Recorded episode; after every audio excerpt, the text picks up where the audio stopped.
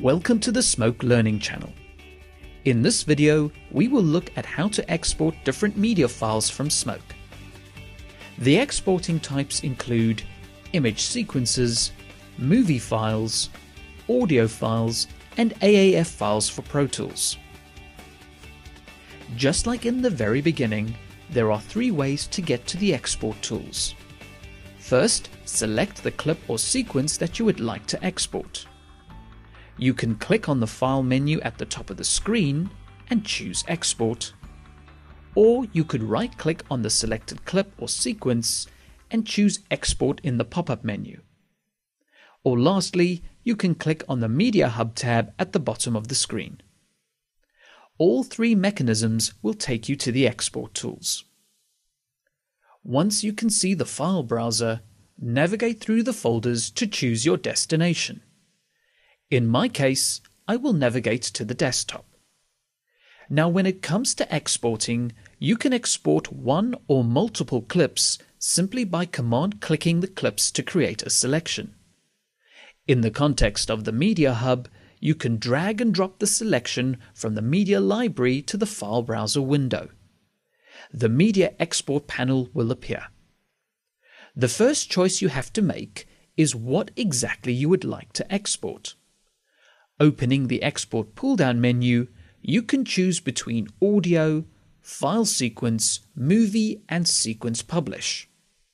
With each of the export options you select, you will have a second drop-down list with a bunch of export presets. So if the option is in the list, you can simply choose what you want and press Export. You also have the advanced options that you can expose.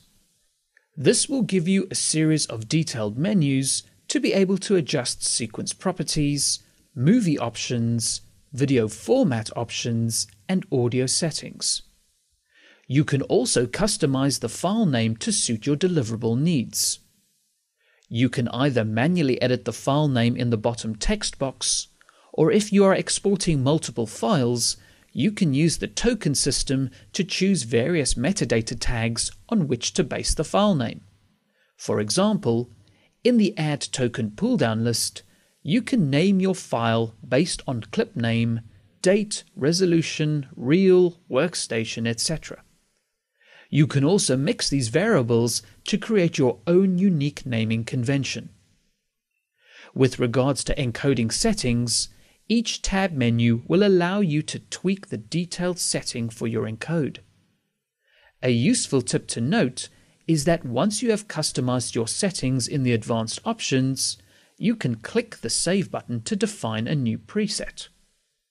You can choose whether the preset is project-specific or available in every project. The final export option we will examine is the Sequence Publish. Here you have a few presets that allow you to export an A A F to Pro Tools for audio mixing.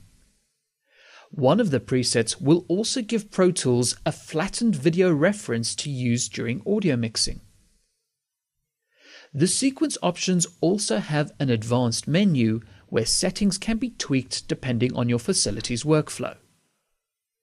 To complete my export, I will use an Apple H two sixty-four export preset.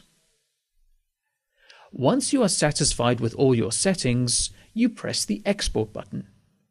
The export kicks off in the background and you can carry on working. To monitor the export process, you switch to the Jobs tab that will allow you to monitor the progress. You can see whether the clip or sequence is exporting or waiting to be exported. When the entry disappears from the job list, it is complete. The job list refreshes every so often, but you can click Refresh to manually update the list. You also have a few operations in the job menu to manage your exports.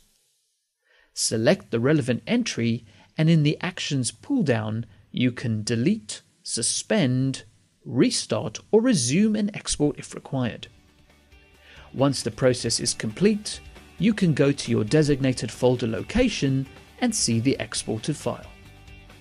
Thank you for watching, and please subscribe for future videos coming from the Smoke Learning Channel.